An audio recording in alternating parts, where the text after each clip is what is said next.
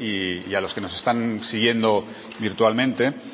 Antes de nada, quiero darle las gracias a la Asociación de Periodistas Europeos por invitarme otro año a participar en este seminario, que ya es un clásico, este seminario de todos los años sobre defensa y seguridad, que yo creo que es interesantísimo, como vemos todos los años y como vemos, como vemos por, el, por, el, nivel de los ponentes. Además, tengo que decir, directora, que me hace especial, eh, especial ilusión eh, presentar único que voy a hacer, una pequeña introducción y, presentarte porque te queremos escuchar con mucha atención porque yo soy un gran admirador del Centro Nacional de Inteligencia por lo que intuyo que hacéis, porque puedo intuir mucho de lo que hacéis, aunque no tengo la seguridad ni la certeza, como nos pasa a todos, porque obviamente es, mm, vuestra labor es discreta, es muy importante, pero, pero discreta. Y lo que se te ha pedido, directora, es que hables sobre la inteligencia compartida, que yo creo que es un tema bien importante. Yo te, tengo la impresión eh, de que los europeos, los españoles y, lo, y, los europeos no estamos convencidos de que funcione bien la, el flujo de información entre países. Yo siempre eh, recuerdo cuando se produce a lo mejor algún atentado grande en Europa, siempre hay una cacofonía de voces quejándose o pidiendo más, eh, más información compartida entre los servicios, entre las policías y entre los servicios de inteligencia. Todos sabemos que la policía sí tiene unos canales de, compartir información quizá más desarrollados, pero no estamos seguros de cómo funcionan los servicios de inteligencia, lo que lleva a pensar que quizá tenemos una impresión de que esa colaboración o es insatisfactoria o es insuficiente, porque desde luego lo que no podemos pensar, o yo por lo menos no puedo pensar, que sea inexistente. Es decir, yo doy por hecho, obviamente, que se comparte información entre los distintos servicios de inteligencia europeos. ¿no? Quizá la pregunta es si eso si es suficiente. Quizá la pregunta es si Europa, que ha sido capaz de ceder soberanía, de ceder mucha soberanía en materia, por ejemplo, económica o en materia de interior. Recordemos que en Europa no hay fronteras físicas, es decir, un ciudadano se puede desplazar por toda Europa sin, presen sin presentar el pasaporte. Si alguna vez seremos capaces de, mejorar esos flujos de, compartir información en el caso de que no estén funcionando bien, porque, como decía al principio, por la propia naturaleza de vuestro trabajo no estamos seguros de, que eso sea así. En todo caso, creo que es una eh, cosa bien importante porque todos entendemos y todos sabemos que en un mundo interconectado como el que vivimos, en el que hay una enorme facilidad de, movimientos físicos, de movimientos de, las personas y de los bienes, eh, eh, en el que hay muchas amenazas que ya no son procedentes de Estados, es decir, que ya no tienen una procedencia eh, determinada o concreta, sino que pueden venir incluso de, entidades, de, empresas o de, cualquier otro asunto, es decir, la colaboración e inteligencia, todos tenemos la impresión de que es imprescindible. ¿no? Por eso yo creo que es un lujo tener tú aquí con nosotros, eh, eh, directora, porque como decía, por la propia naturaleza del centro, todos intuimos que estáis haciendo muchas cosas. Yo supongo, además, que durante estos 15, ya casi 16 meses de pandemia, eh, vuestro trabajo ha sido además doblemente importante. Estoy convencido de que no vas a poder hacerlo, pero estoy convencido de que si nos pudieras contar alguna de las cosas en las que, habéis hecho durante estos meses, seríamos conscientes y tomar, tomaríamos conciencia de la naturaleza y de la magnitud de las amenazas de, que hay, que se ciernen sobre España y de la labor que hacéis, de la labor que hace el CNI para, para preservar la integridad de nuestro territorio, tanto físico, es decir, tanto de las fronteras terrestres como marinas como aéreas, como algo tan importante como la, la ciberseguridad de las instituciones del Estado y de las empresas, que yo creo que es algo importantísimo en lo que trabajáis mucho y que no siempre se pone en valor. Bueno, yo me callo, directora, lo que, si me permite, simplemente, mm, en fin, eres sobradamente conocida, simplemente recordar a nuestra audiencia, a los presentes, que eres licenciada. Eh, yo me he tomado la libertad de, tutearte, espero que no te importe, vale. Eh, que eres licenciada en Historia Medieval, que entraste en, en el servicio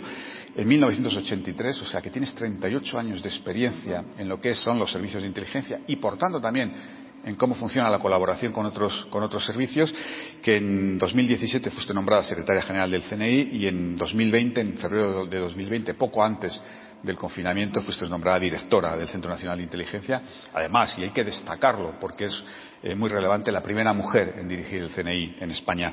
Eh, directora, te queremos escuchar con muchísima atención, de verdad. Muchísimas gracias, eh, Javier. Muchas gracias por tu presentación.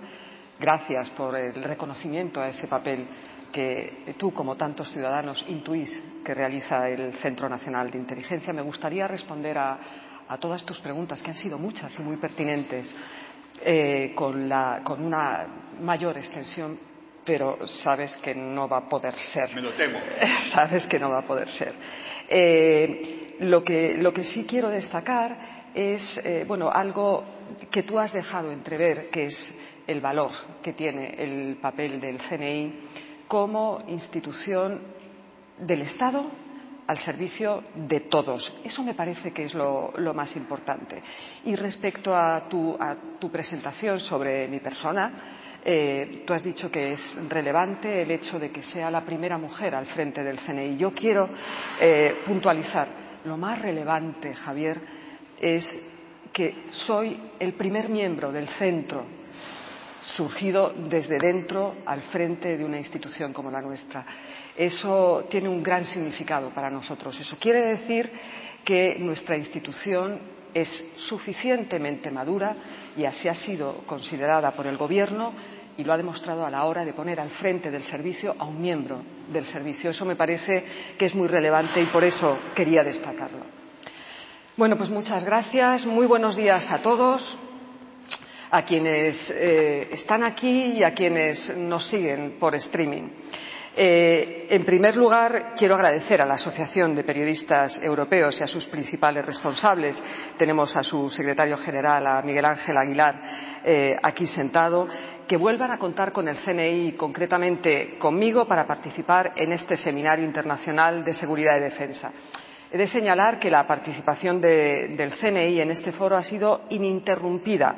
en los doce últimos años. Y para mi servicio es una satisfacción poder colaborar con una iniciativa como esta, dirigida a fomentar el conocimiento y el debate sobre los asuntos tan diversos y tan relevantes que se inscriben en el amplio marco de la seguridad nacional, como podemos observar al repasar la temática de las anteriores ediciones de este siempre interesante seminario.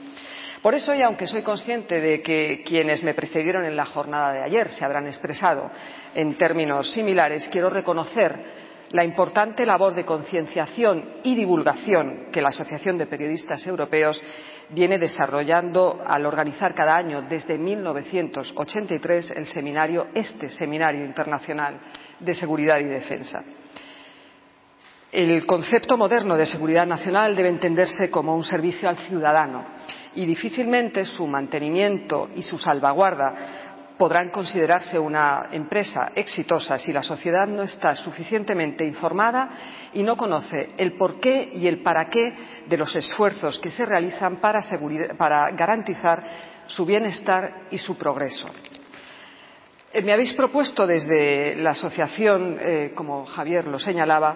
que hable sobre el concepto de inteligencia compartida y hacerlo es hablar de colaboración y de intercambio. Ese va a ser el hilo conductor de mi intervención.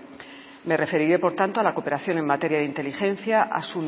necesidad ineludible, a sus ventajas incuestionables, pero también a los aspectos que en ocasiones dificultan su materialización. En definitiva, les hablaré de sus luces, que son muchas, y de sus sombras, que alguna hay también. Mi pretensión para trazar un panorama lo más completo posible y lo más ajustado a la realidad es mostrarles cómo se comparte información en tres ámbitos diferenciados.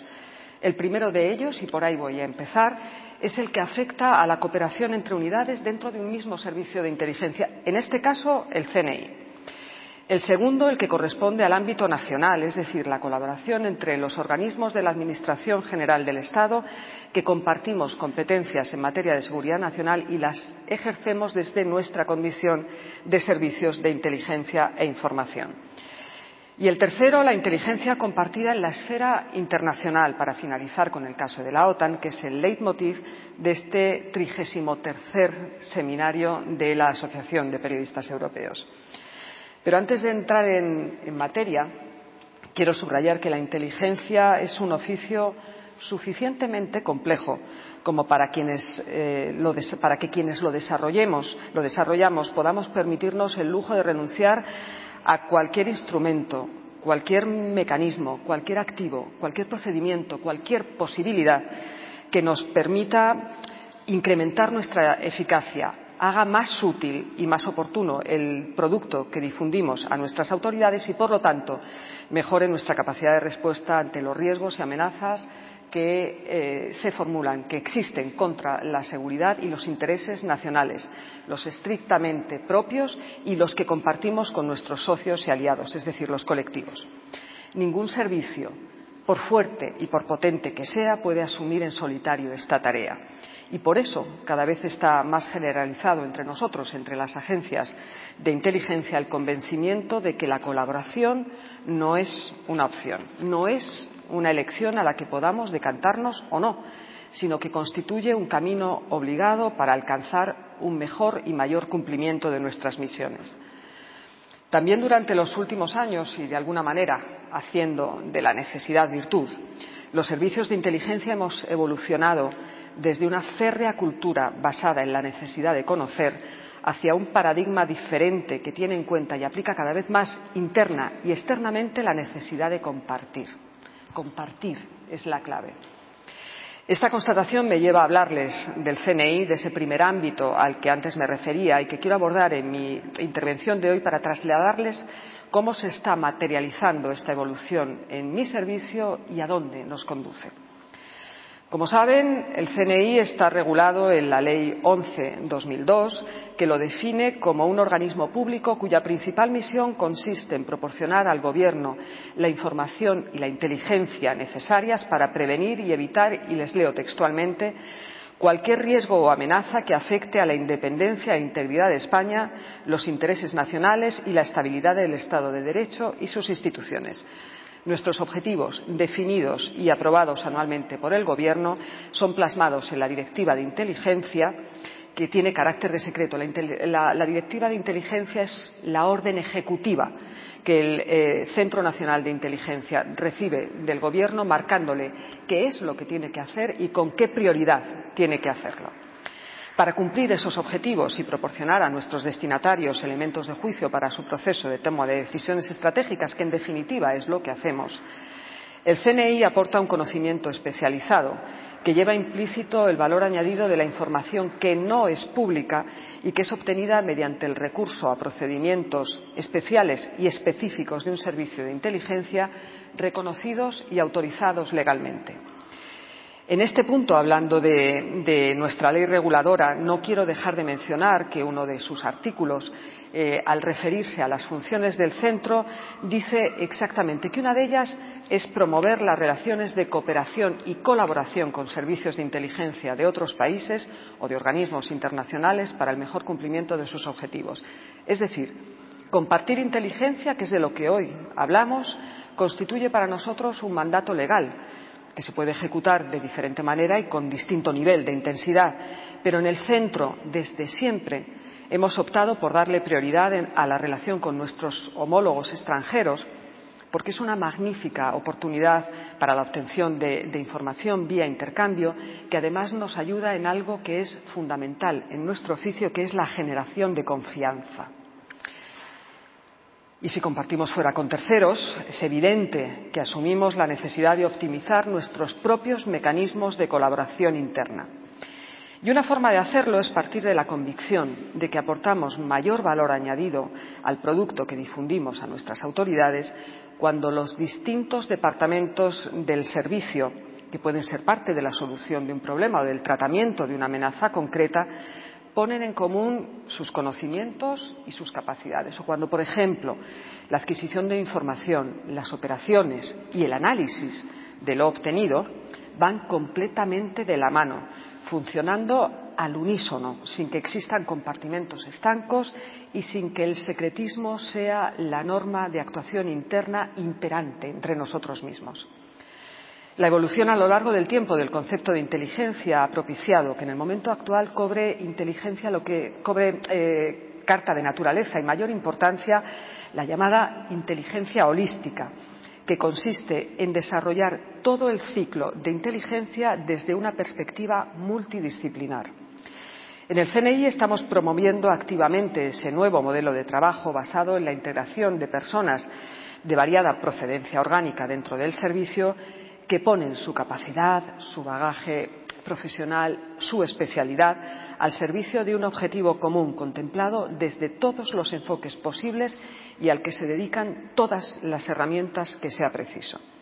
Estos equipos multidisciplinares en los que se aparca la dependencia jerárquica de origen de cada uno de sus miembros en favor de la dependencia y de la relación funcional pueden ser permanentes o pueden tener una duración variable en función del objetivo que tengan encomendado. El hecho de que unidades o personas de diferentes organismos trabajen de forma integrada implica asumir un cambio de mentalidad que no siempre resulta sencillo adoptar, no siempre resulta fácil que la organización responda a ese desafío.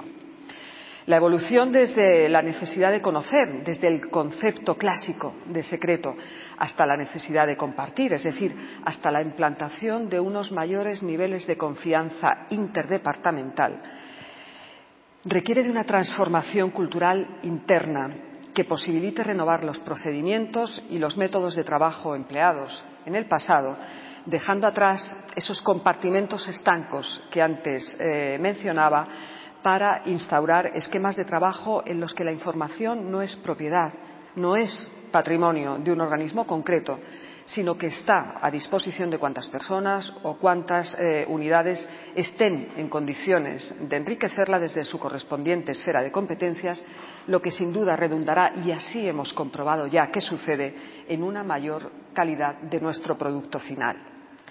La mayor innovación, por tanto, eh, consiste en adaptar la cultura corporativa para obtener un mayor rendimiento, aprovechando la generación de sinergias y las ventajas que ofrecen las nuevas tecnologías digitales y, en especial, las herramientas colaborativas. Este, este, ejemplo claro de inteligencia compartida que constituyen los equipos multidisciplinares en nuestro servicio tiene mucho que ver con el reconocimiento de que en el mundo digital en el que ya estamos inmersos la tecnología es el elemento, el verdadero elemento inductor del cambio, la palanca que lo promueve, pero no es el cambio en sí mismo. La verdadera, la verdadera transformación, como les decía, es de tipo cultural, está en las personas y en su motivación natural o inducida y promovida por la propia organización para dar el salto cualitativo que exige el nuevo entorno en el que nos movemos. El éxito de cualquier servicio de inteligencia en el mundo digital, como es el caso del CNI, representa un reto que no se puede eh, superar simplemente consumiendo más tecnología. Exige aplicar las nuevas estrategias de funcionamiento que los avances tecnológicos facilitan, exige adoptar nuevos esquemas de trabajo colaborativo y proyectarlos en nuestras relaciones internas y con terceros y, en definitiva, nos insta a transformar nuestra mentalidad para adaptarla al mundo que nos rodea, del que nos nutrimos y eh, sobre el que trabajamos, acomodándola también a las necesidades que impone el ejercicio de nuestras responsabilidades, en tanto que contribuyentes activos a la neutralización de riesgos y amenazas, que esa es nuestra auténtica razón de ser y lo que nos da sentido. Pues bien, el segundo ámbito de aplicación de la inteligencia compartida al que quiero referirme, como señalaba al inicio de mi intervención, es el que afecta a la esfera nacional. En ese plano, el ordenamiento jurídico que rige la actividad del CNI y el carácter transversal que tú eh, mencionabas, eh, Javier, de las amenazas a las que se debe hacer frente, hacen que sea imprescindible la colaboración del centro con todos los organismos competentes en materia de seguridad nacional y, en especial, con los que tienen asignadas responsabilidades en materia de inteligencia eh, y de información, las cuales le comprometen, como al CNI, en la salvaguarda de la seguridad de España. En ese contexto hay que tener bien presente la Ley de Seguridad Nacional eh, que se aprobó en septiembre de 2015 y que consagra el principio de unidad de acción para articular respuestas integrales cuando esta ley identifica los llamados componentes fundamentales de la seguridad nacional, recoge que los servicios de inteligencia e información del Estado, de acuerdo con su ámbito de competencias, apoyarán permanentemente al sistema de seguridad nacional, proporcionando elementos de juicio, información, análisis, estudios y propuestas necesarios para prevenir y detectar los riesgos y amenazas y contribuir a su neutralización. Esa es la definición que recoge la Ley de Seguridad Nacional. He mencionado la unidad de acción como uno de los principios básicos, uno de los principios rectores sobre los que se asienta la política de seguridad nacional. Otros son la anticipación, la prevención, la eficiencia, la coordinación y la colaboración. Así los enumera la Ley de Seguridad Nacional.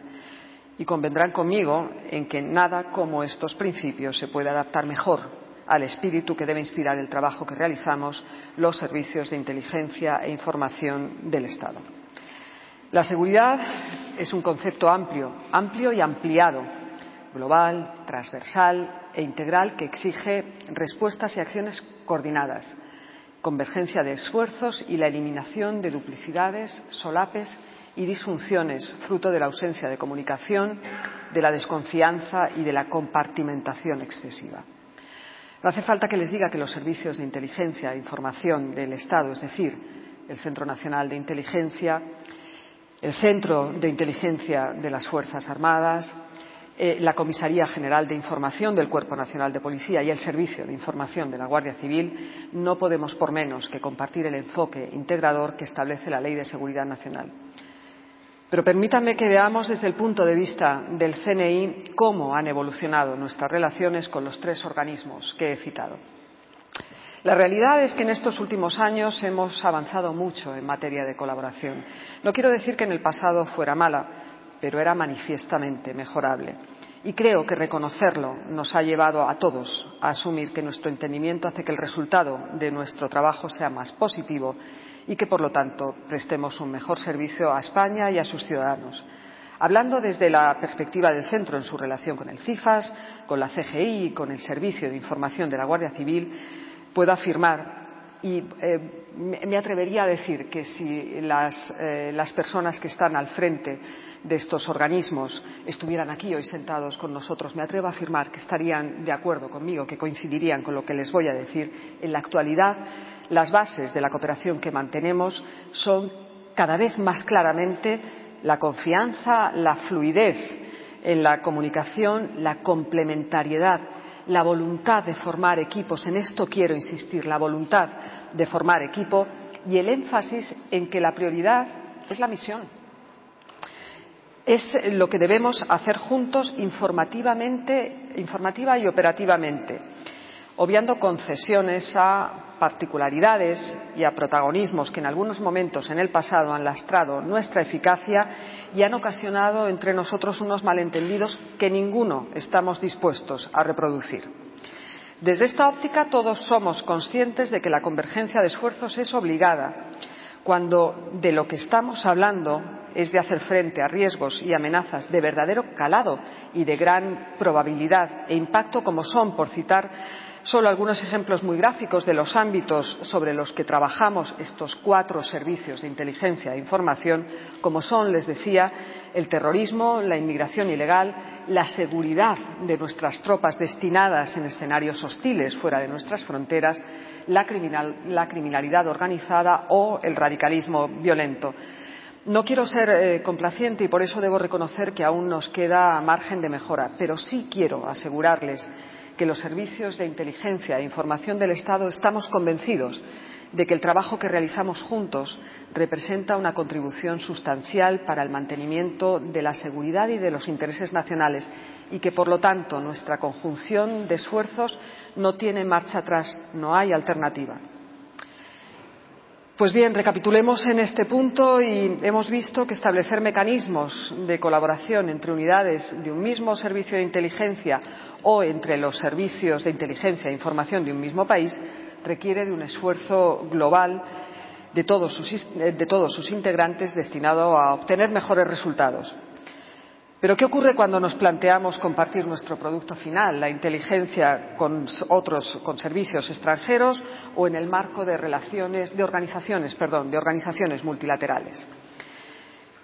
Pues bien, en el mundo actual sabemos que el elevado grado de globalización e interconexión entre los Estados obliga a establecer mecanismos de colaboración en distintos planos que, por supuesto, incluyen la cooperación en materia de inteligencia. En este sentido, no hay, duda de que el intercambio entre servicios de inteligencia es vital para abordar amenazas transnacionales como el terrorismo o los movimientos migratorios irregulares que acabo de citar, para actuar en los campos de la contrainteligencia y de la ciberseguridad, en los que las acciones hostiles son cada vez más frecuentes y están ejecutadas con mucho mayor grado de agresividad. Para hacer frente al incremento de actores no estatales con influencia y proyección global o para responder a los también crecientes riesgos híbridos. Por lo que respecta a la esfera internacional, el CNI mantiene con los servicios eh, de inteligencia homólogos y siempre bajo criterios de complementariedad, reciprocidad y confianza una política de alianzas estratégicas que, por un lado, tiene como finalidad poder cumplir los objetivos contenidos en nuestra directiva de inteligencia mediante el intercambio informativo y operativo y, por otro, aunar iniciativas y posturas que redunden en una seguridad reforzada tanto a nivel bilateral como multilateral. Hoy en día, una cooperación internacional cercana, sólida y sostenida en el tiempo supone un activo inestimable las amenazas del presente no conocen fronteras y la necesidad de compartir se ha convertido en la piedra angular de la inteligencia del siglo XXI. En el CNI entendemos que colaborar con nuestros colegas de otros países es siempre una inversión recíprocamente beneficiosa en el presente y en el futuro, porque no sabemos ni cuándo ni cuánto podremos necesitarnos en el día de mañana. Por ello, a nivel bilateral, el Centro mantiene relaciones con más de 200 servicios de inteligencia extranjeros. Podrían ser muchos más, pero entre los socios de otros países buscamos estrictamente los que son nuestros homólogos más directos. Evidentemente, la, rentabilidad de esas relaciones es variable, pero me gustaría destacar el dato de que con un 24% de esos servicios el intercambio es muy fluido, muy equilibrado y de un interés elevado. Con el 33% de ellos mantenemos un contacto regular y el balance es de utilidad media. Y con el resto la relación es esporádica, pero el hecho de que exista nos da la garantía de que se puede activar en caso de necesidad o ante un requerimiento concreto. Además de las relaciones estrechas que tradicionalmente mantenemos con los servicios de Iberoamérica, del Magreb y de Oriente Medio y de las que hemos reforzado con los del Sahel, por necesidades y por cuestiones obvias que no hace falta explicarles, el centro tiene una larga tradición de colaboración con los servicios europeos. También con las agencias de inteligencia de Estados Unidos, el centro mantiene un buen nivel de diálogo y de intercambio desde tiempo atrás. Sin entrar en detalles que no debo mencionar, estos servicios que he citado por zonas geográficas son nuestros principales interlocutores. Como reflexión general aplicable en el ámbito internacional, tanto a nivel bilateral como multilateral, el multilateral que veremos a continuación, quiero señalar que la inteligencia se comparte cuando se dan una serie de elementos. Cuando hay una percepción común de la amenaza, cuando existe un suficiente grado de confianza mutua, cuando se asume que el intercambio supone un valor añadido y cuando se dan las condiciones que garantizan que la información que se intercambia se protege adecuadamente y que los medios y sistemas que se utilizan para materializar ese intercambio son seguros. En el mundo de la inteligencia, los servicios somos muy exigentes con nosotros mismos y con nuestros homólogos, porque nos resulta difícil sustraernos a la clásica tensión entre la necesidad de compartir información y la protección de métodos y fuentes que celosamente guardamos todas las agencias de inteligencia. La clave para resolver un dilema que está impreso en el ADN de los servicios radica en encontrar un equilibrio en el que la salvaguarda del secreto y la colaboración con terceros se combinen sin estorbarse, entendiendo que, son, que no son elementos incompatibles ni incluyentes. Asumo que es un equilibrio difícil, pero ahí estamos. No voy a afirmar que en el, que en el ámbito multilateral europeo esta dicotomía esté del todo superada, pero sí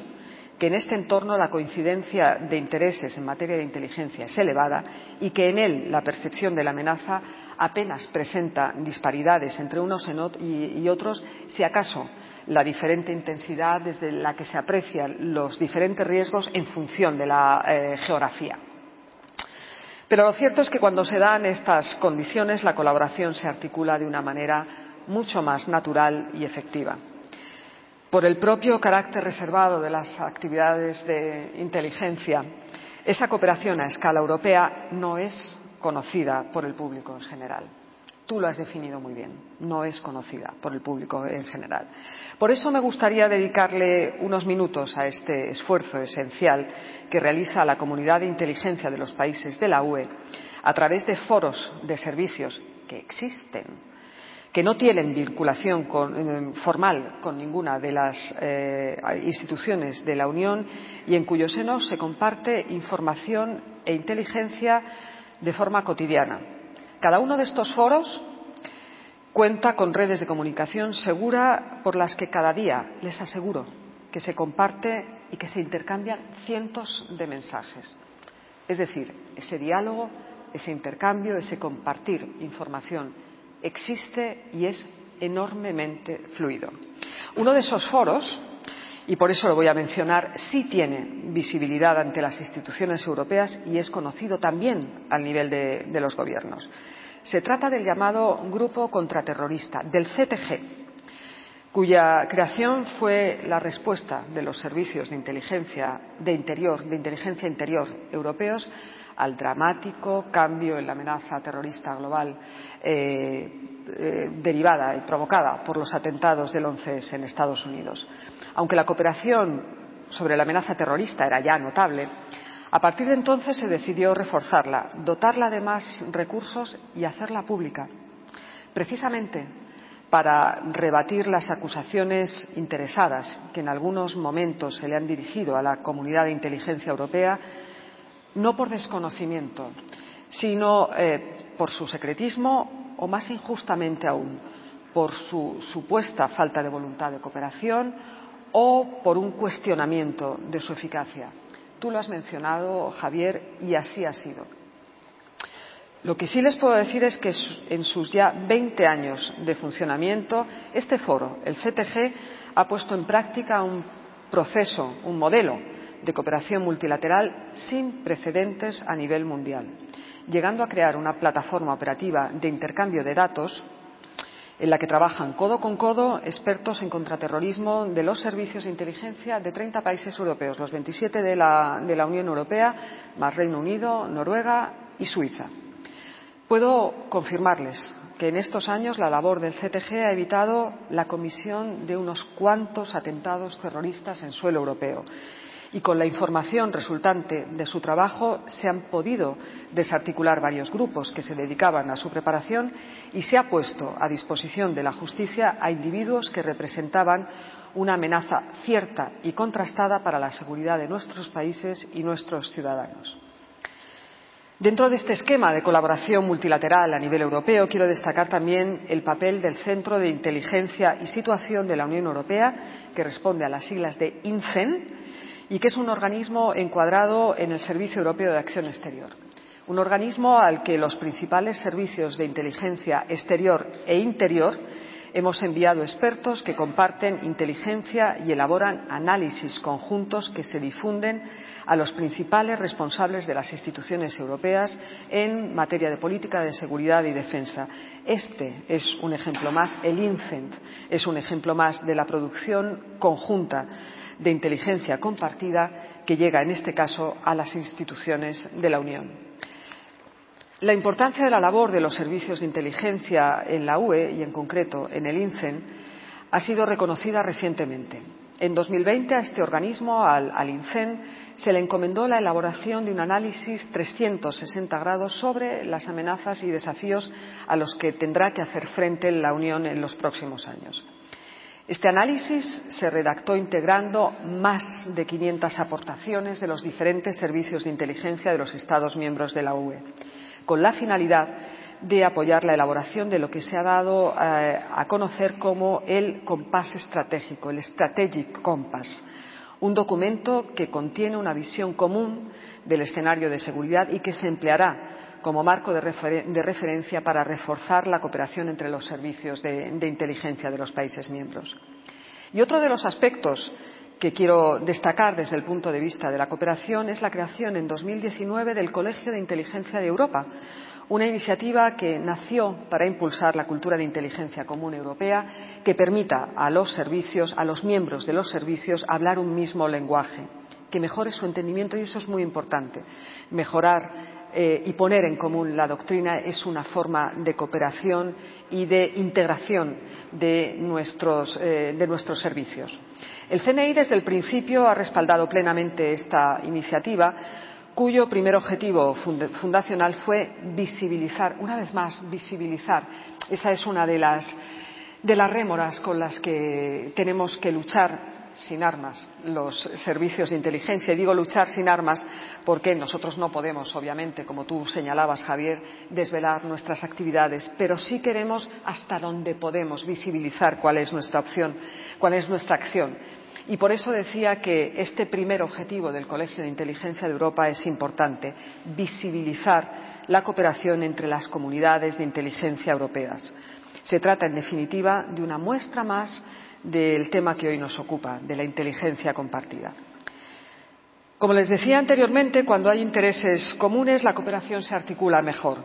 aunque tampoco podamos afirmar taxativamente que el intercambio de inteligencia en entornos multilaterales se desarrolla sin mayores problemas.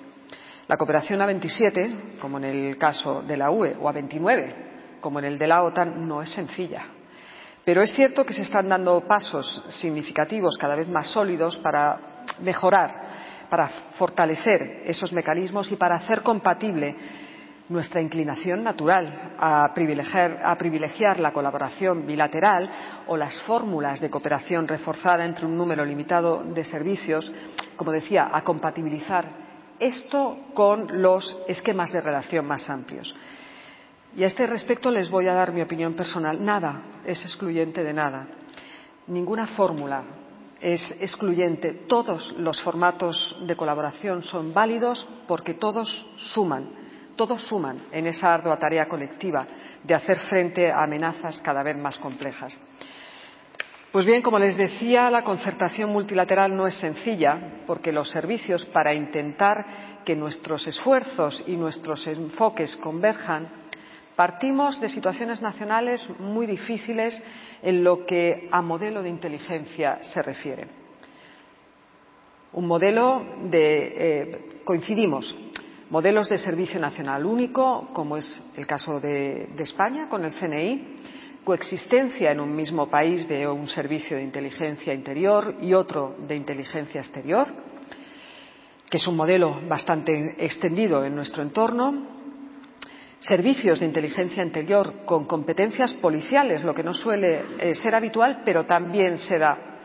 atribución en el caso de algunas eh, agencias de competencias SIGIN y o en materia de ciberseguridad, existencia en algunos casos de la figura del coordinador nacional de inteligencia o finalmente regulaciones legales diferentes en cada caso. Con todo, la cooperación multilateral avanza y es un hecho que los servicios hemos apostado por compartir inteligencia tanto en el marco de la UE como en el de la OTAN, convencidos de que somos un recurso estratégico. Llegados a este punto en el que toca hablar de la OTAN, no hace falta que destaque el acierto en la elección del tema de este seminario. La verdad es que su pertinencia en el momento actual se explica por sí sola. La Alianza Atlántica sigue siendo la organización multilateral defensiva más fuerte y exitosa, como lo recoge la declaración conjunta de la reciente cumbre de Bruselas. Una organización que ha de hacer frente a una situación de seguridad muy compleja e impredecible. En ese contexto, la inteligencia compartida debe contribuir a dibujar un marco de referencia común para facilitar la toma de decisiones. Si bien una de las siete divisiones en las que está configurado el cuartel general de la OTAN eh, está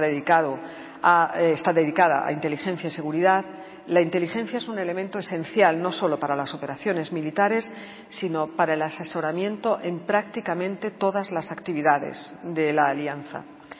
La inteligencia en la OTAN es, como cualquier otro ámbito de la alianza, una red muy compleja de actores y de estructuras pero para no perdernos e ir a lo más nuclear de la cuestión, quiero centrarme en la labor del Comité de Inteligencia Civil, del CIC, uno de los organismos más destacados en materia de inteligencia del Consejo del Atlántico Norte. Este año 2021 le corresponde precisamente a nuestro país presidir este comité y la presidencia de España eh, y la presidencia, la representación de España recae en el CNI. En la práctica, esto supone la coordinación de los más de 50 servicios civiles aliados que participan en el CIC. 50.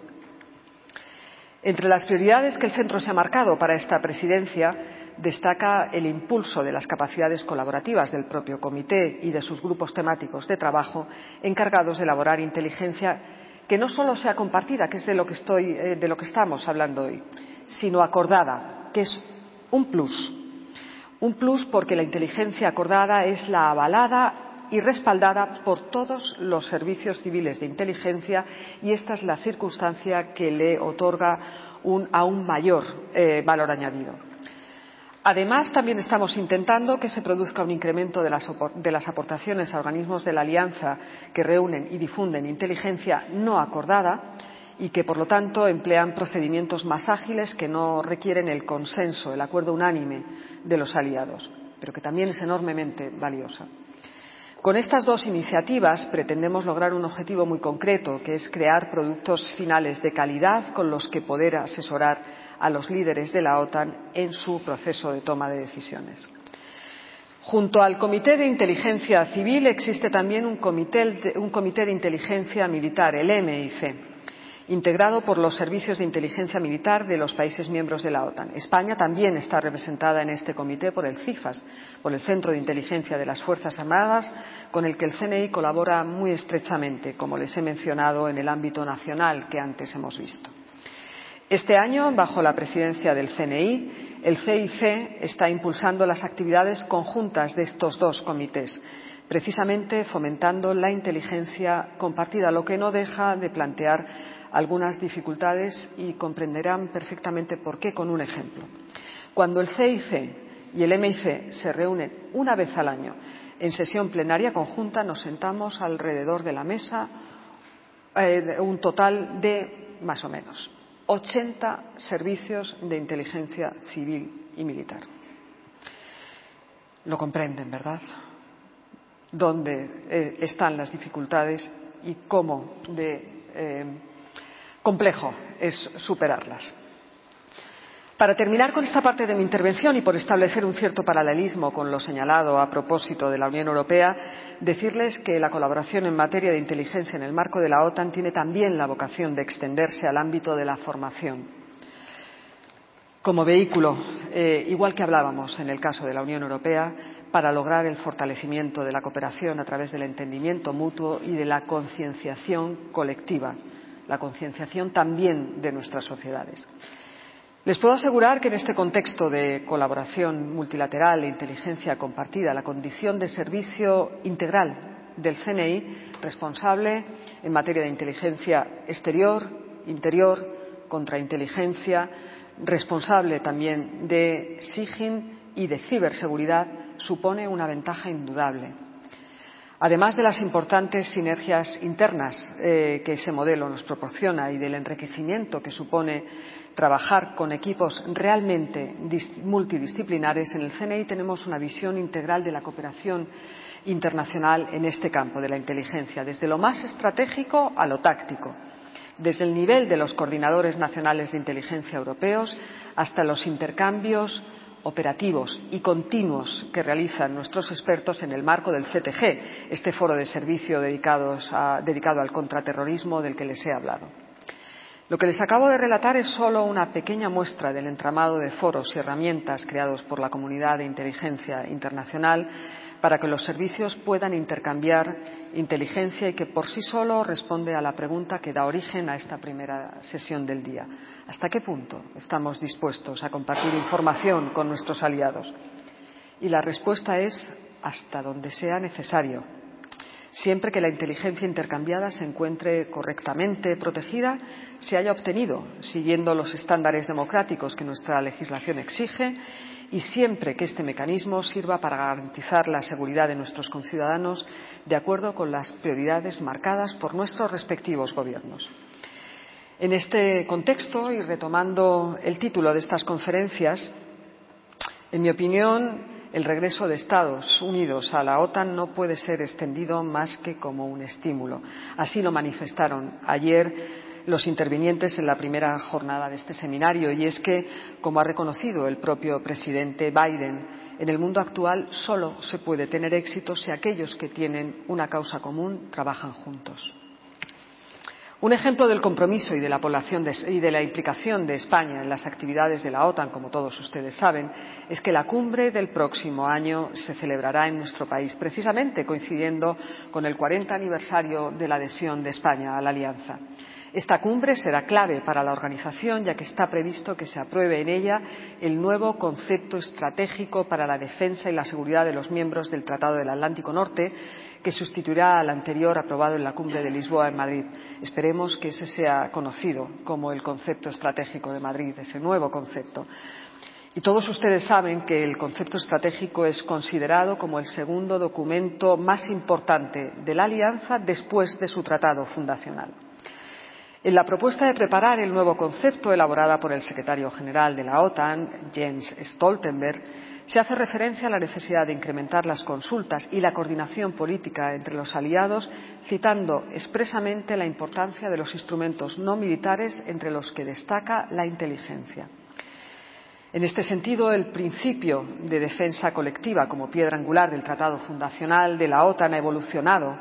hasta lograr una alianza que ha adaptado su estructura y sus capacidades para garantizar la seguridad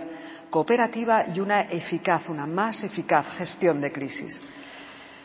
La OTAN, una organización multilateral defensiva por antonomasia, ha asumido que la fuerza militar es necesaria pero insuficiente y que resulta vital impulsar determinadas acciones destinadas a prevenir que la escalada de un conflicto desemboque en un enfrentamiento armado, tratando de contener antes cualquier posible hostilidad en sus manifestaciones más tempranas y es en ese momento cuando la inteligencia tiene mucho que decir como una de las piezas clave en esa moderna gestión de crisis. No tengan duda de que el CNI está plenamente comprometido con esta nueva aproximación que sitúa a la inteligencia como un pilar fundamental al que recurrir en el nuevo orden global. Y en otro orden de cosas, estén también seguros de que el centro pondrá todas sus capacidades al servicio de la celebración de la próxima cumbre de la OTAN en España para contribuir en la medida de nuestras posibilidades a que sea un éxito. Muchas gracias de nuevo a la Asociación de Periodistas Europeos por su invitación y muchas gracias a todos ustedes por su atención. Como mencioné el año pasado en este mismo foro, confío en que nos veamos nuevamente en futuras ediciones. Les deseo a los organizadores del seminario, a los ponentes y a los asistentes presenciales y virtuales que estos dos días estén resultando muy fructíferos. Muchas gracias. Pues nada, Muchísimas, muchísimas gracias, directora. Escuchándote uno se da cuenta de la magnitud de vuestro trabajo y de la magnitud de vuestra, de vuestra tarea. Me quedo con tres ideas positivas, si me permites, por hacer una pequeña glosa de, tu intervención. Primero, esa mejora en la, en la cooperación y en el flujo de información entre los servicios interiores para evitar malentendidos. Tú las has de malentendidos que se produjeron en otras épocas. Cualquiera puede pensar en las consecuencias de, un malentendido entre servicios de información. La segunda gran idea, esa colaboración del CNI con otros 200 eh, servicios de inteligencia. El 24% de ellos, nos has dicho, con una relación muy fluida. Y por último, esa gran idea que nos, que nos has contado, esa, esa buena, eh, ese buen funcionamiento de la colaboración antiterrorista entre en, Europa, que ha evitado además la comisión de, estos terroristas en, suelo europeo. O sea que yo creo que ha sido un placer escucharte. Nos has, eh, en fin, nos has puesto sobre la mesa la magnitud de la tarea que tenéis por delante. Pero te tengo que decir, directora, que si hay alguien que no se puede distraer y que no se puede dormir, sois vosotros. Así que mucho ánimo, muchas gracias y gracias a todos. Muchas gracias. Muchas gracias y muchas gracias por ese acto de fe que los servicios de inteligencia os pedimos en tantas ocasiones a la sociedad. Eh, sois conscientes de que no podemos dar los datos de cuáles son nuestras actividades, cuáles son nuestros éxitos, pero eh, sabemos que en esta política de comunicación, de explicarnos a nosotros mismos hasta dónde somos y podemos ser capaces de hacerlo, contamos con vuestra confianza y eso es enormemente de agradecer. Gracias. Muchas gracias. Gracias a todos y damos paso a la siguiente ponencia. La siguiente ponencia que tengo que decir que corre a cargo de eh, Javier Solana y la verdad es que es una osadía, eh, es una osadía eh, hablar antes de, alguien con una voz tan autorizada como Javier Solana. Peor hubiera sido hacerlo después porque entonces la comparación no hubiera resistido. bueno, gracias.